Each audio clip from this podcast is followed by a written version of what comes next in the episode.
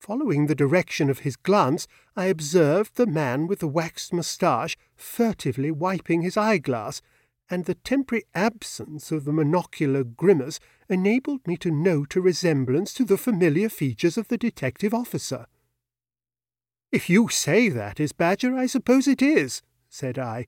He is certainly a little like our friend, but I shouldn't have recognized him. I don't know that I should, said Thorndyke, but for the little unconscious tricks of movement. You know the habit he has of stroking the back of his head, and of opening his mouth and scratching the side of his chin. I saw him do it just now. He had forgotten his imperial until he touched it, and then the sudden arrest of movement was very striking. It doesn't do to forget a false beard. I wonder what his game is, said I. The disguise suggests that he is on the lookout for somebody who might know him, but apparently that somebody has not turned up yet. At any rate, he doesn't seem to be watching anybody in particular. No, said Thorndyke, but there is somebody whom he seems rather to avoid watching.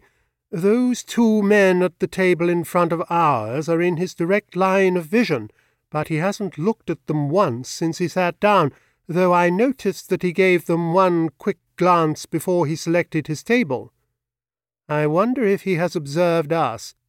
Probably not, as we have the strong light of the window behind us, and his attention is otherwise occupied.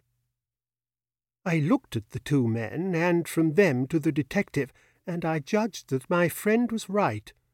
On the inspector's table was a good-sized fern in an ornamental pot, and this he had moved so that it was directly between him and the two strangers, to whom he must have been practically invisible.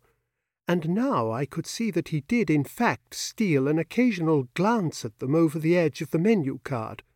Moreover, as their meal drew to an end, he hastily finished his own and beckoned to the waiter to bring the bill. We may as well wait and see them off, said Thorndyke, who had already settled our account. Badger always interests me. He is so ingenious, and he has such shockingly bad luck. We had not long to wait. The two men rose from the table and walked slowly to the door, where they paused to light their cigars before going out. Then Badger rose with his back towards them and his eyes on the mirror opposite and as they went out he snatched up his hat and stick and followed. Thorndyke looked at me inquiringly.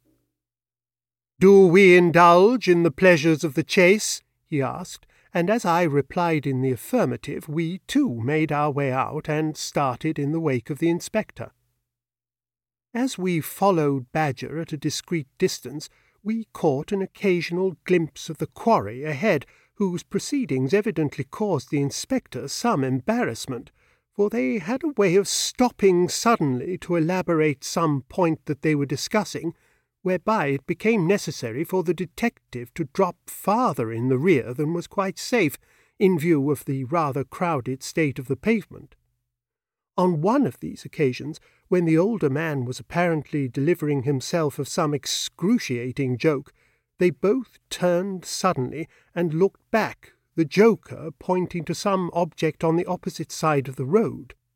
Several people turned to see what was being pointed at, and of course the inspector had to turn too to avoid being recognized. At this moment the two men popped into an entry, and when the inspector once more turned, they were gone.